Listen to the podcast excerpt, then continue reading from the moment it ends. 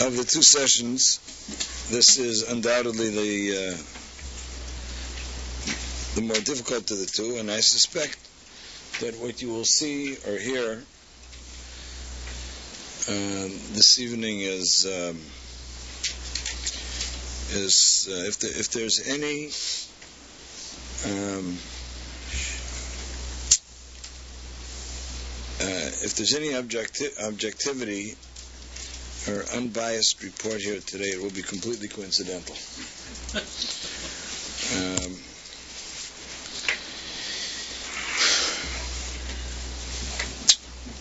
after uh, having given you some of the uh, kind of the, the structural, the, the sketch of um, my father's whereabouts during his um, during his life, I would like to tell you a little bit about how I saw him, how I think others saw him. Um, in no particular order, although I think some of the more salient features will, will appear first. Um, he was an incredibly wise person. He had a wisdom which was um, extremely intuitive. Uh, it, there was a, a Solomonic um, dimension to it. He just knew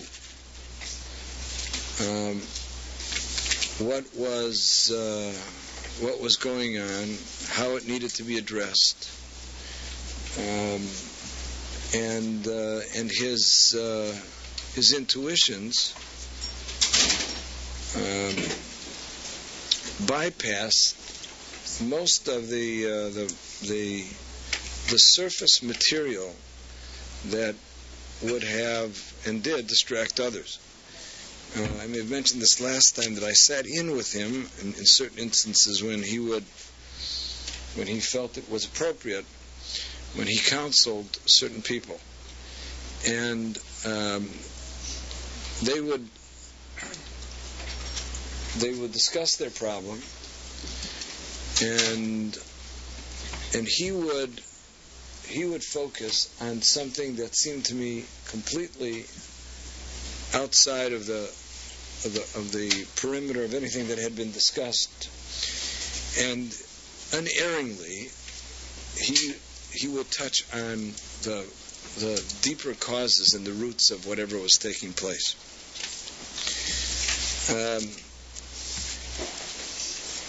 my brother uh, Shia, the the psychiatrist, recognized early on that um, the um, the function that my father served was not one that he was likely to be able to emulate with with that that same sort of of um, it was almost inspired wisdom and uh, having inherited a um, a commitment to be helpful to others, he um, trained as a psychiatrist uh, to be able to, in uh, in a way which was uh, an acquired wisdom, to uh, to be of service to other people. Um,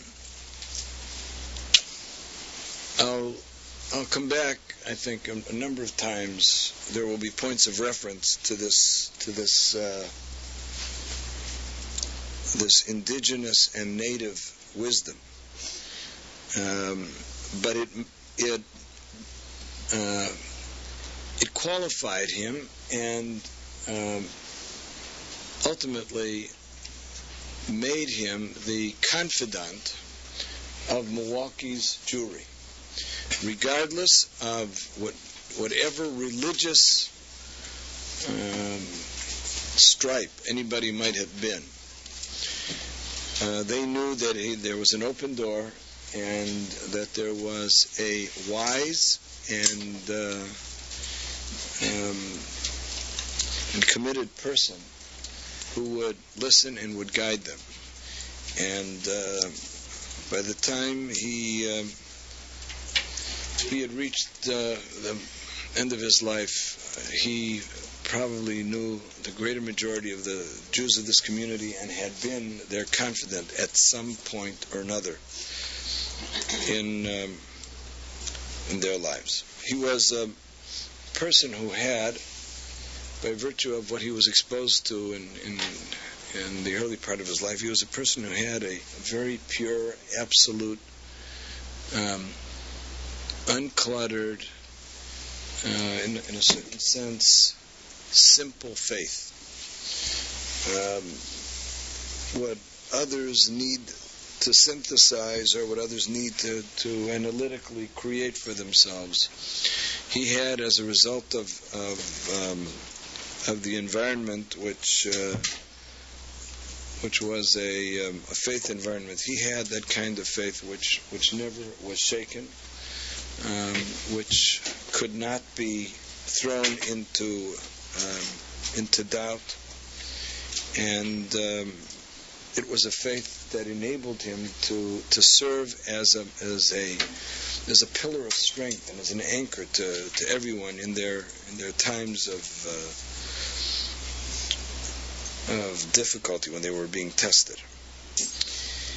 Um, he had an extremely warm um, and empathic personality. Uh, he was the the quintessential people person. He had an ability to um, to focus on others in ways which made them convinced that there was nothing else in the world that was going on when they were talking to him.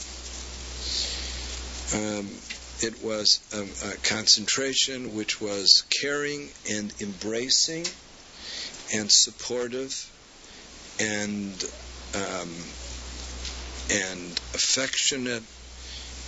Um, it uh, it was something that left them no doubt, but that they could trust themselves totally to His care and His guidance.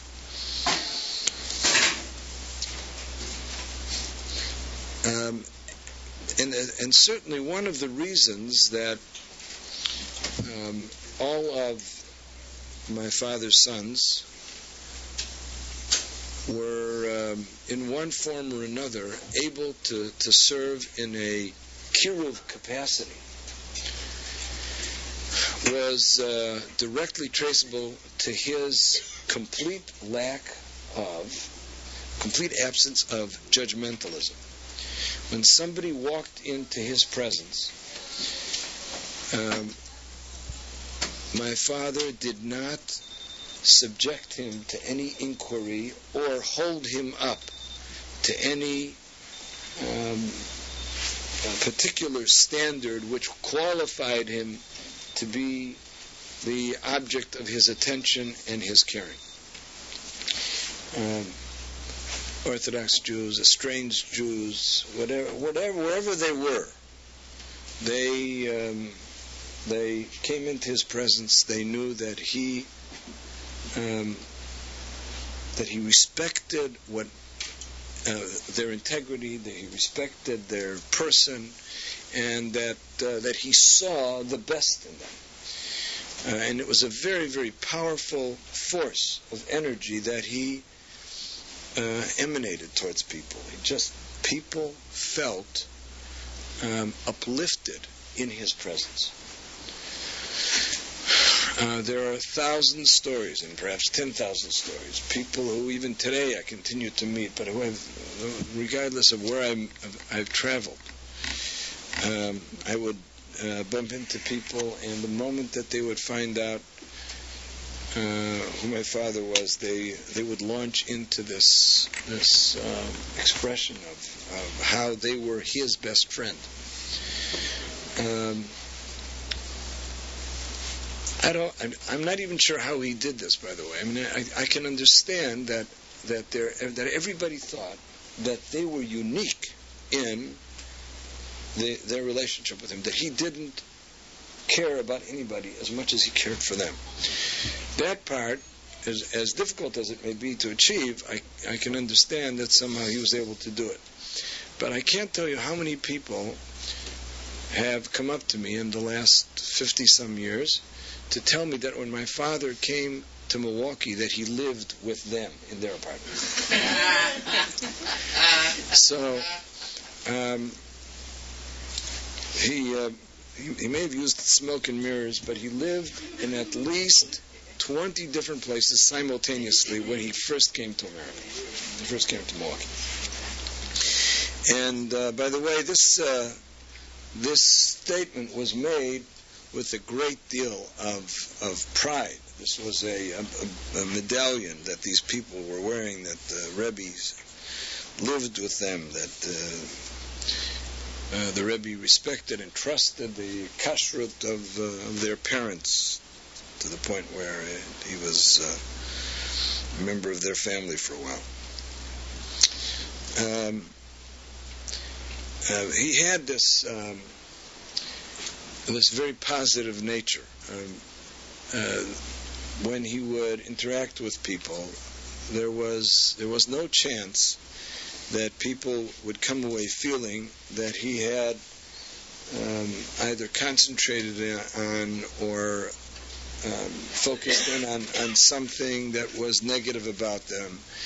Um, if he was ever critical of them, it took him a while to catch on uh, because he he would he would um, he would be able to affirm whatever was was right about people, and um, in, in every in every precinct in which he interacted with them, they were um, they they just left that interaction uh, feeling taller.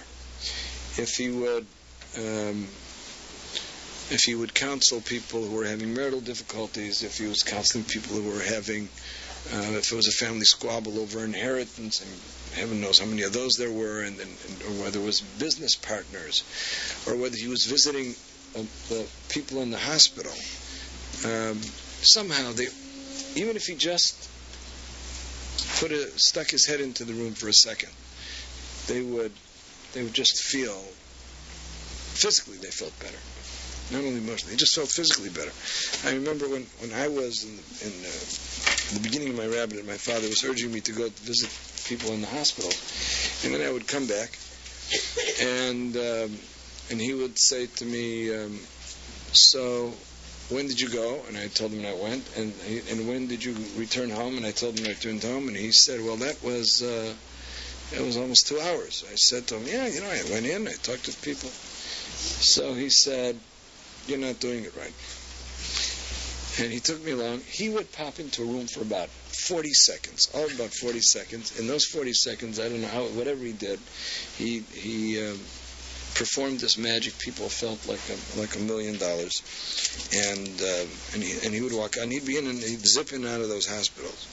And, and by the way, he was uh, he visited hospitals uh, virtually every day of the week, with, the exception of, of Shabbos.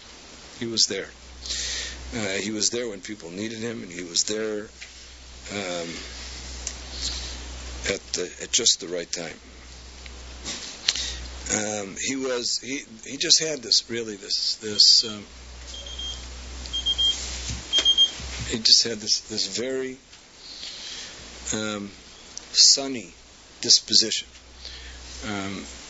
And um, uh, whether it was in shul or in his office or um, at the Shabbos table, there was um, it was um, an, it, it, was an experience of being in a in a bright place. Um, he was also extremely patient. He was he was even patient in times when I didn't want him to be patient. Uh, when I came back from from the yeshiva, I was, of course, a, a, a big zealot and burning with all kinds of, of religious fury, um, and uh, not nearly as tolerant as he would have liked. And uh, and I would uh, call upon him from time to time to to be uh, to be a little bit less patient, and uh, there was just no way that I could move him from his very gentle and patient disposition. That's that's how it was, and he was going to move people with his patience and with his gentleness. I can tell you for sure, I didn't with my religious fury. He um, he was an, an emotionally a very rich person.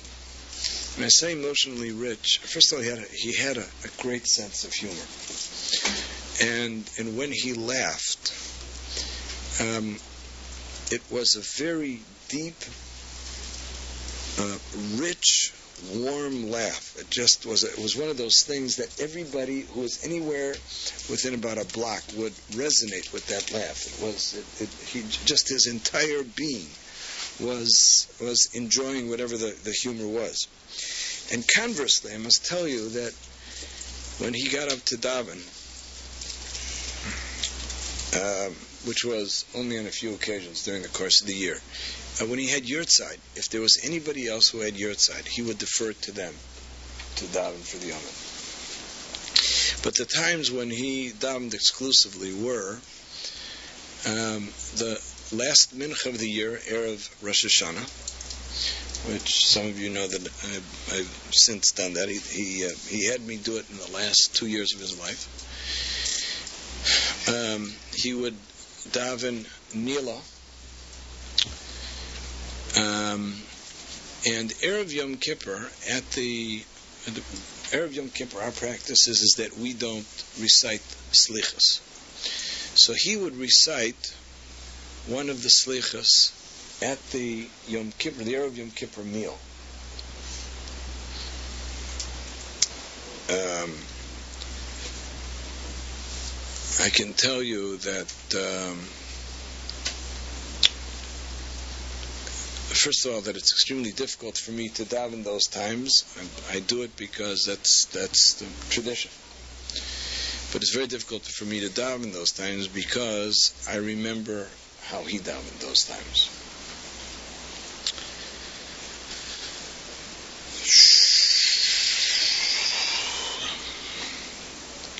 He wept as profoundly as he laughed. And um, it was a um, it was a, a, one of those experiences that um, inscribe themselves on your soul. When when he's davened Nila or when he davened Mincha, Erev Rosh Hashanah, um, it, uh, it, it was uh, the kind of the kind of an experience that never would would leave your memory. All of which you have to understand makes it very difficult for me to do those things because I don't do them the way he did. Um, I mean, it was clear when when he was davening at those times that um, his heart was broken, and we don't. Uh, we're not exposed to hearts that are that broken in our uh, conventional experience over the years. Uh, in his own way, he, he had his, his, his own places of things that he was that he was zealous about.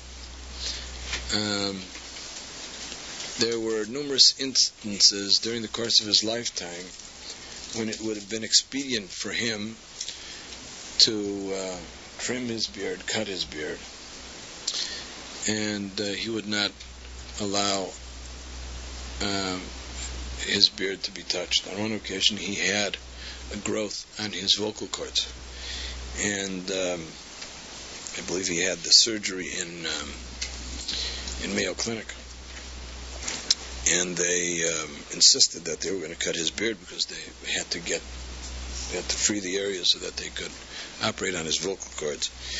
And uh, he made it very clear to them that they were going to do it leaving his beard intact, or there was not going to be any surgery, and they did not touch his beard. Um,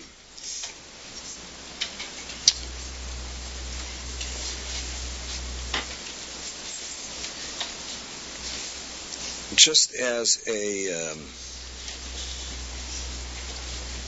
uh, another characteristic which uh, which you should be aware of because uh, your experience with some of his children might lead you to believe otherwise.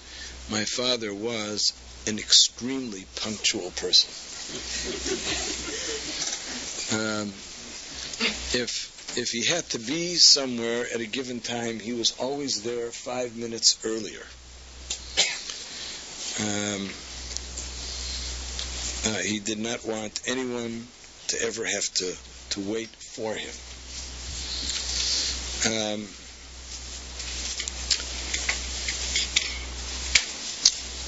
as a uh, parent, he was unabashedly, unashamedly overprotective. Um, he was the, the biggest fan his children ever had. No one ever compared with his children. And um, he, uh, he made it very clear to all of us that um, uh, regardless of what he had seen and heard, that there was there was no one who was on a par with us. And uh, he also assured us that he was completely unbiased. Um, he would he would never um, feel that there was anything wrong with um, hovering over us uh, long after we we had children who were uh, uh, my older brothers they had already they already had married children. My my uh, my father would would call up on occasions when I would be giving classes or I would be uh, visiting with with friends. At uh, 10 o'clock the the phone would ring and um, the host would pick up the phone and they would talk for a few minutes, and then he would hang up and said, "Your father said you have to go home and go to sleep." so, um, uh, you have to understand that that all of this, while it was annoying, um, and sometimes it was it, it, was extremely annoying, but um, uh, my father um, was um, was not about to have this uh, this aspect of his personality obstructed. Um, he was, when it came to his children, he was a professional warrior.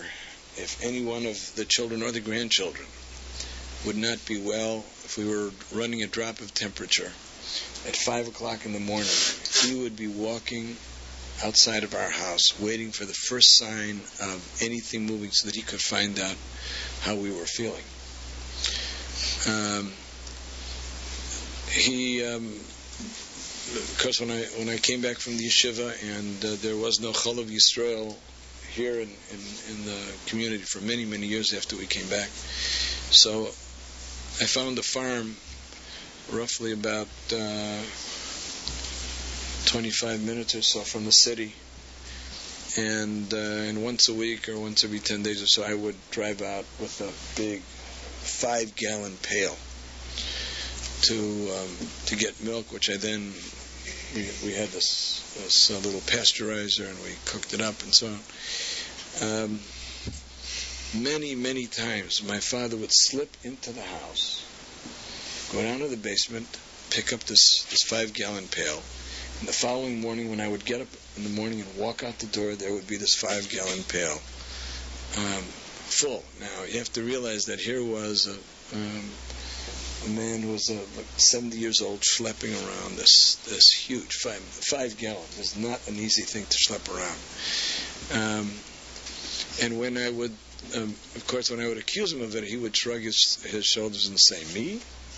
I had anything to do with your milk. I mean, you know, uh, he was he was always innocent of ever having done anything. He he would rarely allow us to do anything for him, even when he was ill. He would call up other people to take him to the hospital. He didn't want he didn't want us to, to have to put ourselves out on his behalf.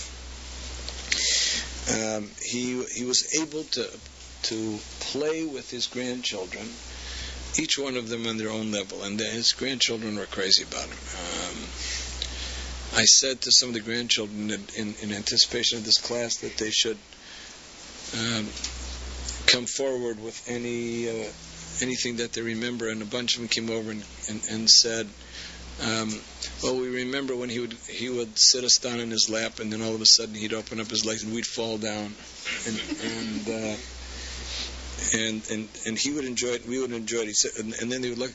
They looked at him and said, "Will that help you?"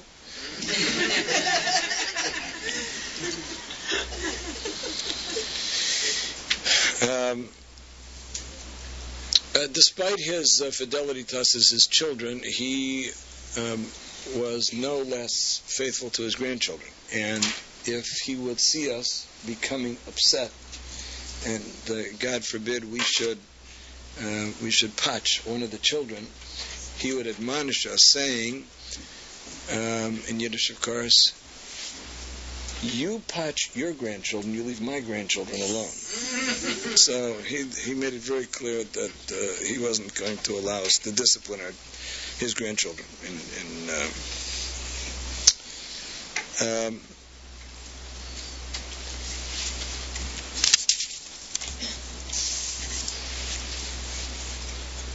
he would. Uh, there was nothing that he wouldn't do f- for us. Uh, no amount of money he wouldn't spend on something that we would indicate that we would need, whether he had it or didn't have it. But on himself, he would spend nothing. Um, I, it never occurred to me to find out where he bought most of the clothes that he wore.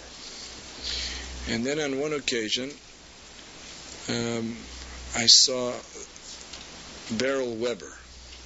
Beryl Weber is a, was a, a gentleman who used to, to was a, a, a, widower who would usually eat with us on Shabbosim, and who uh, uh, in, in, his retirement years would kind of um, find some interesting th- things to do. And he came in with uh, with some some pants and some shirts. And I said to him, Roberto, uh, what is that? He says, I just, your father told me he needed some clothes. So I said to him, so where'd you get it? He said, well, some I got Salvation Army, some I got uh, at St. Vincent de Paul. I said to him, how much did that pair of pants cost? He says, 50 cents. So I mean, and that's that's basically that's the, with, with the exception of the, the stuff that you couldn't find in the Salvation Army, like a Bekish or a Tishchalat. My father's clothes came from the most prestigious places. um, needless to say, with someone who had that kind of of um, attitude and that kind of faith and was that kind of a fan club, one would think that um, all of his children should should have had no problems with self-esteem. Uh, and I'm, I'm, not completely clear why it, it worked in the opposite direction, but I think that part of it was that um, there was uh, such a sense of um,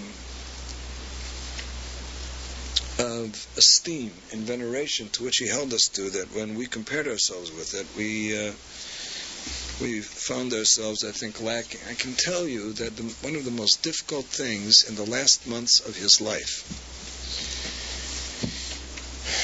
um, we found out somewhere, I think it was late January, that he he was diagnosed with, with uh, pancreatic and liver uh, liver cancer, and that it was only a number of months. The prognosis was just a few months. Um, I found one of the most difficult things for myself personally was that I, I knew that there wasn't enough time for me to make of myself what I thought he deserved to have seen in his lifetime. Um, I must tell you that um, the number of times that I heard my father raise his voice to my mother in, in all my years was zero. I don't ever remember his raising his voice to my mother. I don't. I'm having some difficulty even recalling that he raised his voice uh, to any of us. There were a, a, a, but a few times, I think less than five, that I can remember as a child, his patching me. And you have to realize that his patching me was a light slap on my hand. Um, those were few and far between, and it wasn't much of a, certainly wasn't painful, but I can tell you I remember them uh, because they were not the kinds of things that he um, that he would ever uh, do with, with any kind of, of frequency. So um, those were times which which scored. Um, on one occasion, uh, you know, we, we, had a beis medrash and there were balabatim, and, and uh, these were European balabatim, so they were characters, and they were always they were at each other. There, this, there was always this this uh, sniping that was taking place. I mean, we had balabatim who we had a we had gaboyim, and one of them uh, would would do the the Mole Rachmims, the memorial prayers, and another one would read off the names of the deceased. And the, the Gabbai who was reading off the names would always read into the roster the name of the fellow who was making the Kel So, you know, so he would suddenly, you know, and he'd be saying very quickly, so he would find himself you know, about 30 seconds after he finished, he would realize that he had just memorialized himself. at which point he quickly memorialized the Gabbai. So there, this, this, there, there, were things like this constantly going on. And when I was a youngster of maybe four years old, one of the one of the Balabatim um, trained me to say a particularly nasty thing, and to walk up to whoever he was he was whoever's case he was on at the time, and uh, and zing him with this thing. And then when I zinged him, he he just happened. You understand? He just happened to be standing there. He said, "Hey." You see, even the rabbi's son knows. You know what I mean? and it was it, because you know it was it, it, became an event that the entire Beis Medrash became involved in. Those that was one of the times that my father admonished me, despite the fact that you know I, I had been kind of taken in by this by this balabas, but I knew afterwards that you don't trust balabatim very quickly. um,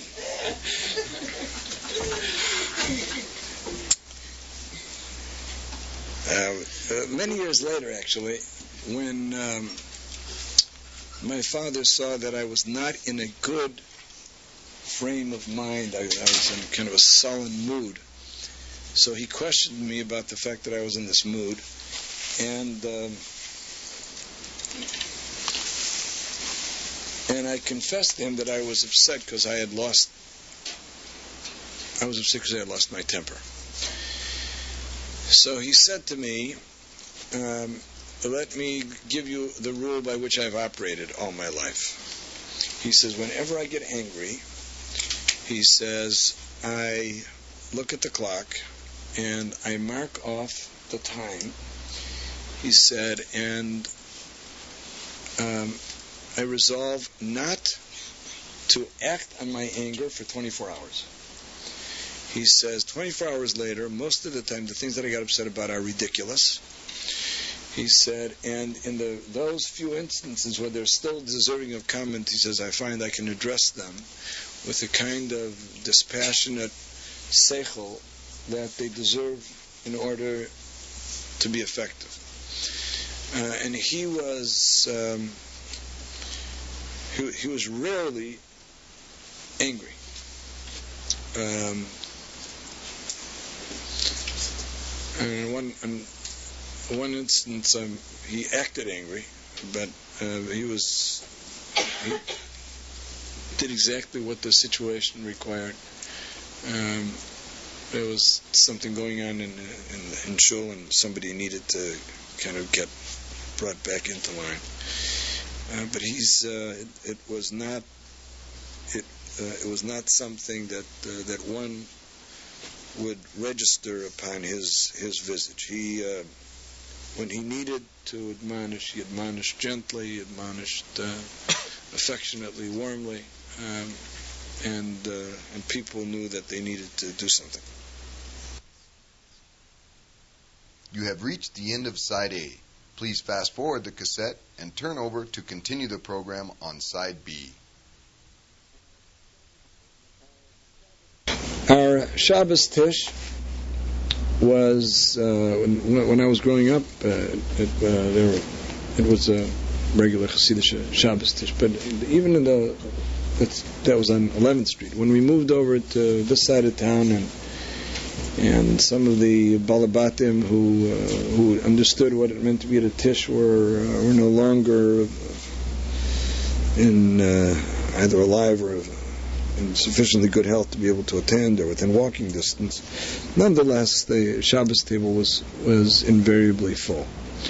Uh, there were always orchim, shalachim, um, traveling businessmen, uh, many of whom became members of uh, of our extended family simply because they they would come year in and year out. Um,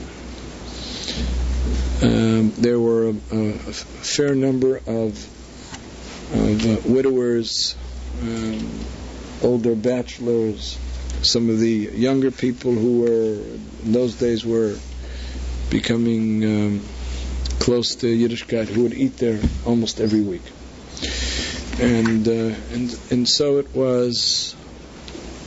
Um, it would have been a rarity that we should have sat down to a Shabbos table with nobody but ourselves there. Um, the um, the house was always full of, of um, and open to uh, to travelers and uh, and to the poor. Um, and um, I think the um, much of our attitude towards uh, what a Shabbos tish should be like, and, uh, and in general how one deals with with uh, with with people who are uh, down and out, is directly derived from his example. Um, he would rise very early in the morning, um, probably somewhere around five-ish or so, and um, he was a big Tillim zugger. I mean, he was uh, every morning before the davening. He would. I'm not sure how much Tillim he would say, but he would. He would. There was a. It was a regular part of his daily protocol. Um, probably um, less than a year ago or so, there was a, a business with the garage in my mother's uh, in back of the house, which uh, someone had, had bashed in, and, and, neighbors were complaining about the fact that uh, it needed to be repaired and all kinds of stuff. So I um, received a message from the uh, city inspector's office that it needed to be repaired and a, a, a, note to call him. It turned out that I was directed to the chief of the the building inspectors. So I called him and uh, he said to me, um, one of uh, the, you know the fellow who's in charge of this of this neighborhood.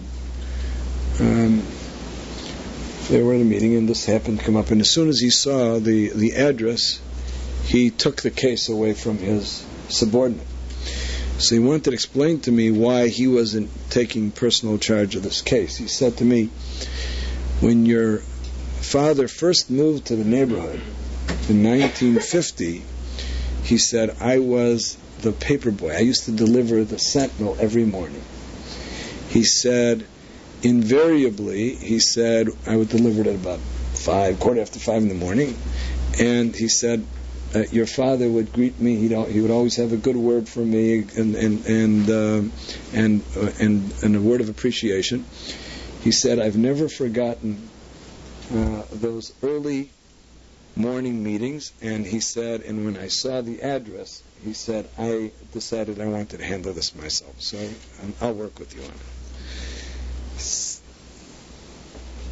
So there's. Um, uh, there, there, there, are all these little points of of, uh, of nexus that um, that.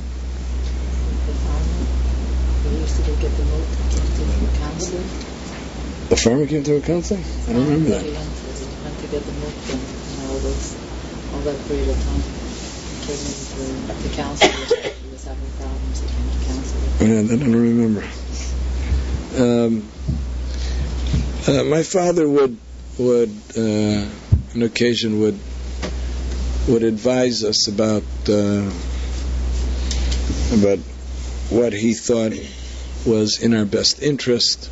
Invariably, they had to do with how we should we should relate to life, how we should relate to other people. He he um, um, he exhorted me to be careful about expecting too much from people. He uh, he said that that was um, I was placing myself and my relationships at great risk because people were people, and um, if I was too demanding or expected too much, then I was going to be disappointed.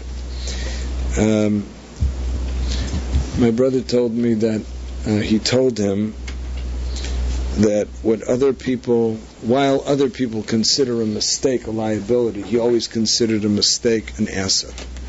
He said because he would learn from it and he would never repeat it. So uh, he, um, he, he, encouraged my brother to um, not to be too harsh on himself when. Um, when he found that he had made a mistake because it was a, um, a learning experience. Um, his capacity to um, to process a situation um, was uh, was something of a of, um, uh, of an inspiration itself. He uh, he shared with me on one occasion how in the first few years that he was here, at that time there was Milwaukee had a chief rabbi. It was the last time Milwaukee had a chief rabbi. His name was Rabbi Schoenfeld. The name will be familiar to you because of the of the Mois Chitim is is named in, in his memory in his honor, Rabbi Schoenfeld's Mois Chitim Fund. Rabbi Schoenfeld was a of Lithuanian extraction. He was a, um, a very substantial Torah scholar and uh, and well respected by all of the rabbis of the community. At the time, there were many, many kosher butcher stores, and there was a um, the, the rabbis of the community were um, were very agitated about the quality of kashrut in the butcher stores, and there was uh, there was there was this this um, struggle going on between the rabbis and the butchers until finally they called a, a, a meeting of all the rabbis and all the butchers. And during the course of that meeting, um, uh, the rabbis got up and accused the, the butchers of some terrible things, and the butchers in turn got up and accused the rabbis of some even more vile things. And the accusations were flying hot and heavy.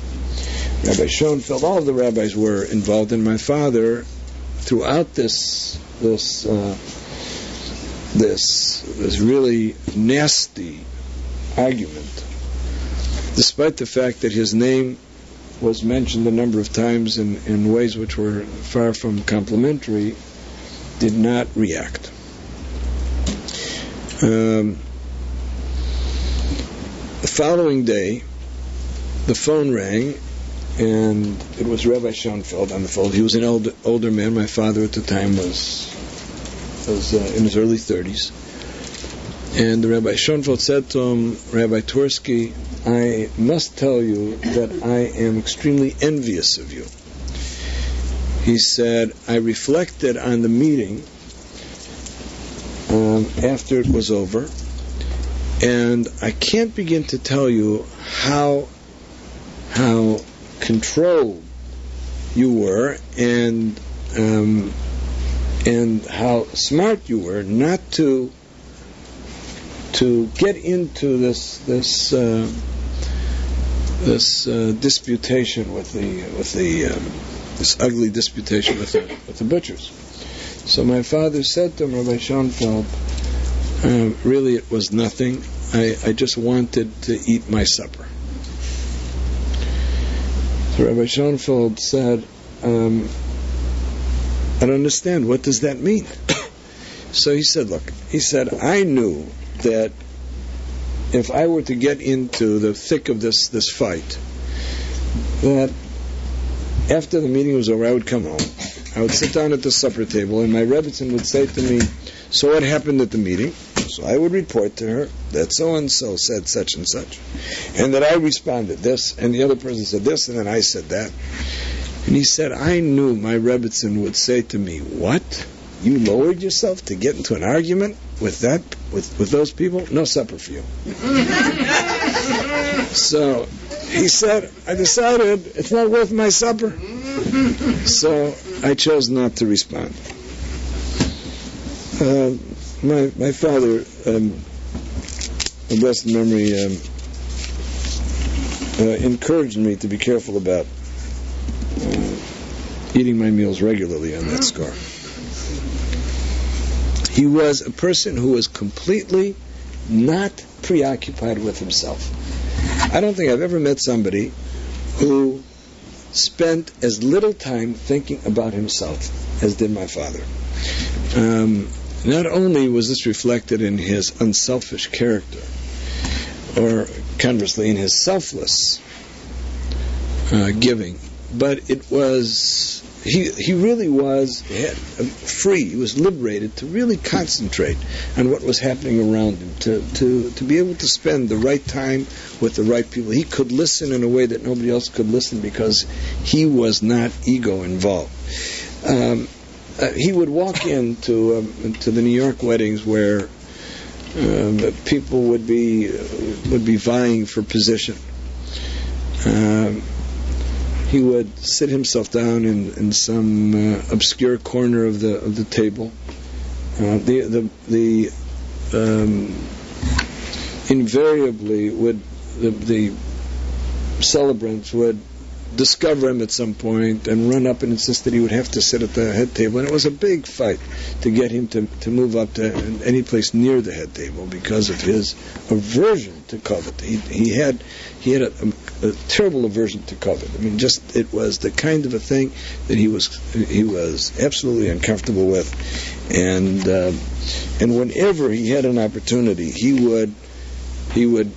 Um, take whatever kavod was being given his direction and, and um, see to it that it ended up with, with someone who, uh, uh, with, with whom or for whom it was, it, it would be of greater use. Um, he uh, he also was not a, uh, big on gifts. If you gave him gifts, he quickly found someone someplace else to give them except for the, the period of time when he was into cigars. Those he didn't give away. Um, but anything else he gave away. One day my father brought me a, a, a beautiful um, silver besamim holder. And I know those things were expensive, and, it was a it really was a wonderful gift. And and um, I had it for roughly about a year or so. And then I was visited by my niece and nephew, and they happened to be there by uh, by Havdalah. And I pulled out this Besamim thing, and I heard my niece. She gave her husband a poke. She said to him, "She said, Zadie gave away the Besamim thing that we gave him. So I acted like I didn't hear. I quickly made Havdalah. And when they weren't looking, I grabbed this thing, ran over to my father's house, and said to him, Abba, you, you can't do that. I said to him, I said to him, I really appreciated the thought. It was a wonderful gift. I said to him, but, but, you know, your Eniklach are over at the house right now, and they think you gave away their gift. So he said, okay, leave it here, I'll take care of it.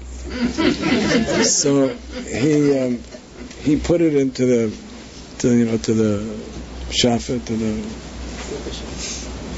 right, where, where he kept certain other silver items. And then the children came back and they were there for his Havdalah. And very nonchalant, he went over and put, pulled it out of the. And um, he told me later on that he, he saw my niece give my nephew a, a, shove and say, "Guess we made a mistake." so. Um, so anyway, yeah, we still have it. So the um, it, he, it, it, he was just uncomfortable. He was uncomfortable receiving. He was a giver. Um, in in um, well, no, no, he had no. He wasn't a person who had any needs for himself. He was. Um, uh, when I was growing up, and again in the old neighborhood where there were balabatim Friday nights, um, uh, the tish was a big tish. People would come over uh, to sit at the tish. Um, someone related to me that shortly after the Lubavitcher Rebbe, Rabbi Yosef Yitzchak came over to America, he traveled through the states. He spent the Shabbos in Milwaukee. And uh, in middle of the Tish, uh, someone walked in and whispered to my father that he had just been at the Lubavitcher Rebbe's Tish, and there were very few people there. So my father benched very quickly and said to everybody, "We are all going over to the Lubavitcher Rebbe's Tish." And he walked in with this throng of people. Um, the Lubavitcher Rebbe found out later on what had transpired, um, and that uh, he, at a, at, a, at a, later point, um, remarked to someone about my father. In Yiddish, he said, "The jinger man licked mir an Herz." He said, "This young man is, uh, I carry him in my heart." Some years later, my oldest brother uh, in Denver, had a, um, a, a question, question in which uh, there, my father had a very strong opinion. And uh, he went to the Lubavitcher Rebbe, Yosef Yitzchak, he went to him to solicit his advice. And after he presented the problem, the the uh, the Rebbe looked at him and said to him, uh, "Young man, you have a father, and uh, the session is over." And that was the uh, he was not about to to, uh, to challenge my, my father's opinion. Um, I've already told you. Um, how he was this community's confidant. He uh, advised people about matters uh, that cover the entire spectrum of, of life's activities. And uh, in as much as we lived on the second floor, the Beis Medrash was downstairs, my father's study was downstairs, we could, um, many of the times in the quiet of the night, we could hear uh, all kinds of, of, sensational sounds coming out of um, out of my father's office. People who were screaming at one another in in, uh, in their um, heated uh, differences about their business problems. Uh, husbands and wives um, in uh, with their uh, with their difficulties and uh, and all the heavy hearts and the and the sobs and the cries that that took place when people were pouring their hearts out. Um, uh, attorneys and judges, Jewish and otherwise, would call upon him frequently to serve as an arbitrator to settle cases that they felt would best be handled out of court. Uh, and at some point, uh, he was given by the uh, judiciary of Wisconsin. He was given a, uh, a special uh, award for having served as a uh, as an emissary of the court in settling so many cases. I remember one instance that a fellow uh, who I did not recognize as being a member of the community came in, and uh, my father got up and, and left with him. He returned about an hour or so later, and I said to him, "Who is that?" And he said, I forget what his name was, John Fisher or something. So I said to him, doesn't sound like a Jewish name. He said, no, he's not Jewish. So I said to him, so where did you go with him? So he said, well, his mother, uh, it, uh, they were apparently neighbors of, of, sorts and at one point, um, had come to seek his counsel, and ever since she would never do anything or allow her children to do anything unless they would first receive my father's approval. So he said this fellow was about to buy a, a big piece of real estate, but his mother told him he couldn't do it unless I would first see it and approve it. So he said, so he, he drove me out to look at this at this real estate. Um, during his um, the the um, the Tishon, uh, my father would uh, regularly hold forth. I mean, he would, there were Divrei Torah, which he would faithfully record.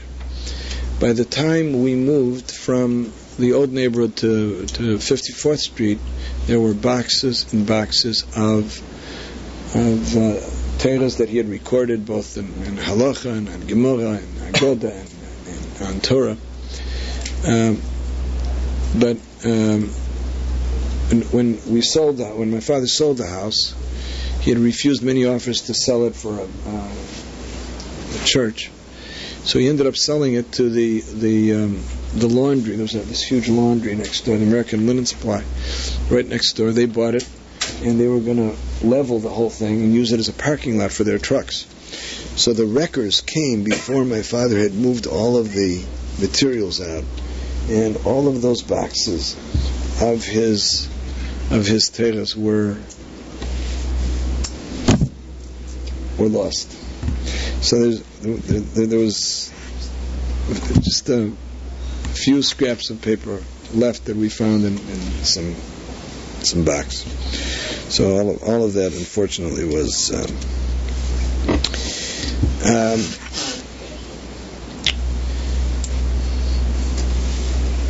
a number of years ago, uh, some of you may recognize the name Gendelman. There's a Gendelman family here in, uh, in uh, the community, and um, there were um, David and Fagel Gendelman. They were the old timers. They were people who were still Hamish people. Uh, their children, there's Max, and there's Sheldon Gendelman, and there's um, Esther, I think her name is Esther Spector. So, um, when many times when I would meet Fagel Gendelman on the street, she would tell me, "Oh, your father saved our lives," and then she would tell me the story. And uh, as is my my um, propensity, I, I quickly forget things. So when Fagel Gendelman died, I went to pay a shiva call. And as I was about, about to walk out, Max Gendelman stopped me and said, You know that your father, a blessed memory, saved my parents' lives. And I said to him, and I, you know, it, it, it rang a bell, and I said to him, Do me a favor. I said to him, Tell me the story again. I said, Because your mother told it to me a number of times, but I, I, I constantly forgetting. So he said, well, the story was that I was I fought in the Second World War, and um, um, at a given point, the um, War Department sent a telegram to my parents saying that I was missing in action. More often than not, that meant that um, they had been killed in battle. So he says, My parents were hysterical. They ran to your father. To whom do you go at such a moment? Against the Rebbe. You go to the Rebbe. So he says, So my mother ran with this telegram to your father. And your father said to her, Fagel, David, I assure you that Max is alive. Trust me that he is alive. He said that assurance, the Rebbe is telling them that Max was alive, kept them sane for months. Now he said he was he was taken a prisoner. He was a prisoner of war. And on three different occasions he tried to escape, and each time he was caught and made made things worse. Now I have to tell you, by the way, that um, up until this point, I had heard the story a number of times, and when Max told me the story, I remember that I and I, every time I'd heard the story from Fagel Gendelman, I'd say to, said to myself, you know, my father was really a wise man. And I would hope that if God forbid there would be any similar type of thing where somebody would come to me, I would have the presence of mind to give them that same assurance. If God forbid, in fact, um, you know, that, that Max was in, indeed to be discovered as a casualty of war. It was time to find out about it when it was asserted to. Why did they have to mourn for months in in in, uh, in, in a state of doubt? So I had said to myself, my father's really a clever man to do that. Um, so up until this point, I had always marveled at the fact that my father knew exactly what to do and that he had had the courage to do it. But then Max added a very interesting note, which which completely um, blew all of my rivets. He said, You know, he said that when I was finally freed and I got back to my home base, he said, there were letters there from your father. He had written me, written me regularly all of those months. That I would not have done. So there was, uh, there, there really was something else that was was going on. At, um, a number of weeks ago at the Shabbos table, and somebody else told me a, a similar incident about someone else whose sanity was preserved by my uh, my father's assurance that uh, that they were alive, and indeed they they uh, came back for more. Uh, my father told me on one occasion that he went to to Chicago to um, he went to Chicago and um, over a period of, of weeks to go into therapy with a psychiatrist. So he told me that um, after X number of times, he said he would always walk in. He said the guy was a very bright guy, and he uh, he would talk to him, and he talked to him about you know his, his history and stuff. So he said after about uh, five or six sessions, um, they were sitting in this in this uh, therapy session, and the psychiatrist looked at his watch, and he saw that it was about 50 minutes was up, and he said to my father, um, "We kind of have to wind this up." He said because the you have to realize my, my father was paying for this, this therapy. So he said to him, um, uh, "It's just as well." My father said to him because I, I believe I've learned all that I need to learn. So the fellow looked it up. He was very puzzled. And he said, to, I have to tell you something. He says, I have one of my followers who lives here in Chicago and comes to see me to solicit my advice. So he said, so he came to me and reported to me some of the counsel that you had given him. He said, and before I was prepared to contradict that, I had to find out what you and your approach were all about. So he said, so I reasoned that the only way I was going to do this was by my coming here and personally sampling what takes place in your office.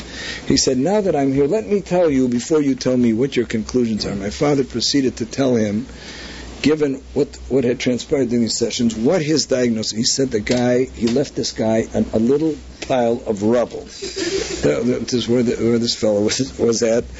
And he said, but then he was at least prepared to be able to, to respond to the person that he was counseling because he now knew what where this this therapist was coming from. Um,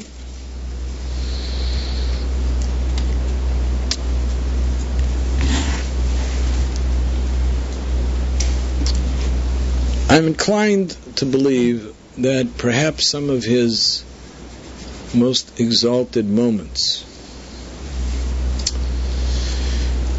and there were certainly many during the course of his life, but that the the test came during the last months of his life. Um, he um, He was diagnosed, as I indicated earlier, he was diagnosed in uh, roughly the end of January uh, to be terminally ill with uh, with cancer, and um, and we were all of us were um, uh, in in one stage or another of of uh, basket cases.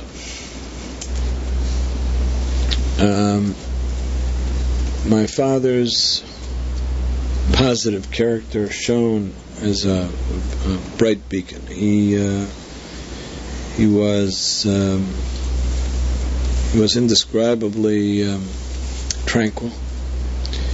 Um, he was constantly carrying us when whenever we would waver.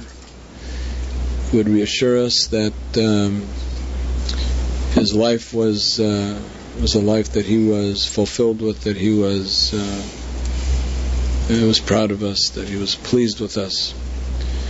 Um,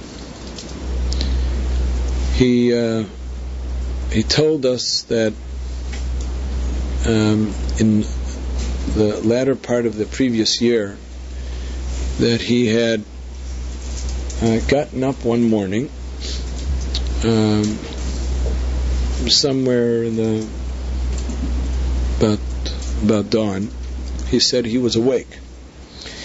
And he looked up and he saw his father standing before him and his grandfather, Matala, Bonesteipel. And if my memory serves me correctly, there was one other Zayda there who he didn't recognize. He, two of them he recognized, and he asked his father who the third party was, but I don't remember who he told him it was. In any event, he said that his father said to him, I, I'm, I've come to tell you that you should, you should not um, be anxious or afraid. He said, it will be like moving from one room to the next. So he would, he and he repeated this story to all of us uh, on more than one occasion. He said, you know, don't like, don't worry about me. He said, I, have I've already, he said, as soon as I saw my father and he told me what he told me, I knew that, uh, that the, there was a very brief amount of time left in my life. And he said, and, and I'm, I'm, I'm not concerned about it. He said that after his father delivered this message, that they disappeared. Um, kind of an interesting anecdote during that period of time. Years earlier, when I say years earlier, it must have been a, a good 10 years earlier. My father had been in Denver for a wedding of one of my brother's children. And my nephew Levi was at the wedding and my father turned to him and said to him, Levi, walk me back to the hotel. The hotel was uh, two blocks away. So along the way, my father shared with Levi a story which had transpired years earlier when his father, when my grandfather Levi, who lived here in Chicago at the end of his life, had suffered a stroke. It was a very serious stroke. And my father um, sent a telegraph to his brothers in Eretz Yisrael that uh, their father had just suffered a very serious stroke, and that he thought they should come in. My uncle Nochem came in. My uncle Chaim did not, and my father was was upset. So he wrote his brother a letter questioning his absence. And he said his brother responded by saying to him, I must tell you that it is not an accident that I'm not coming. I deliberately am not coming. He said, I remember my father in his strength, and that's the image that I want to carry around with me for the rest of my life. I don't want to come there and be forced to carry around um, uh, an image of something that's going to that, that's, that's going to consume me for the rest of my days. So my father said, told Levi, said, I want you to know that I disagreed with his conclusion for many years. He said, but as I get older, I'm convinced that there's a great deal of wisdom to what he was saying. So I'm telling it to you. I want you to remember that it's uh, it's best not to have to to to travel some long distance just to come and carry away with you an, an image that will hurt you. He didn't tell anybody else that story, nor did he tell anybody else that they should remember. When my father was in the last, when this, this entire last period of, of, of his life, my nephew Levi was in Eretz Yisrael. He was the only one of the family who was really out of the country. And we we let him know in the last month that things were deteriorating rapidly, and that if he still wanted to catch Zayda, when he could still talk to him, that um, he should come soon. So Levi said that he was very gripped by the fact that 10 years or, or more earlier that my father had told him that he didn't want him to come. So it, it, it, was certainly spooky about the fact that this was the only one out of the entire family that, that my father had committed this, this information to. As it turned out, Levi did decide to come. My father had already lapsed into a comatose state. Uh, arrived, and my father opened up his eyes and said, Levi. So he still um, he still took notice of him. Um, I can tell you the Pesach before he passed away. You know how Pesach is, um, how how how frantic and frenetic it is in, in, in, getting ready for it. I really did not have time to think about what it meant. The, but as I got up at the Seder, um, and at the time I was the youngest, so I was the one who recited the, the, the Manishtana first. I no sooner got up than it dawned on me that this was going to be the last time that I was going to ask my father the kashas. So I just proceeded to, to I just fell apart. I wept through the four kashas. My father sat there through the whole thing. I mean, he was, uh, uh, it was aristocratic, but did not flinch, did not acknowledge the fact that I was this this this little heap of tears here, and uh, went on with the seder as though nothing, as though nothing had transpired. Um, and uh, and that was basically his his posture throughout the uh, these months. He was a, a, pillar of strength, and um, it was only due to to his to his strength that uh, that we survived his loss. Um, uh, of that year, he was already in a, in a coma, and uh, I saw the uh, the signs of um, of how imminent his passing was. So, since I have this thing about finishing my um, the amount of learning, my share of learning that I have to do every day, I, I stayed up all night, or most of the night, to finish it, and then with the crack of dawn, I wanted to still get a chance to. Um, I and my brothers, and we, we took turns staying with my father, and the rest of us davened.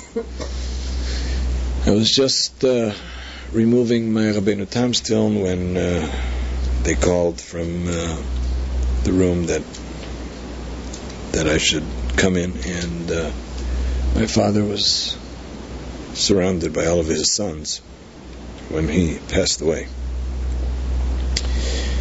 Um,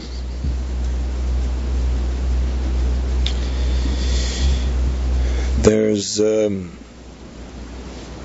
a legacy in the family which um, my father has left, which still carries on some of his um, um, his greatest, um, or in any event, which we try to emulate some of his the most um, salient features of his personality.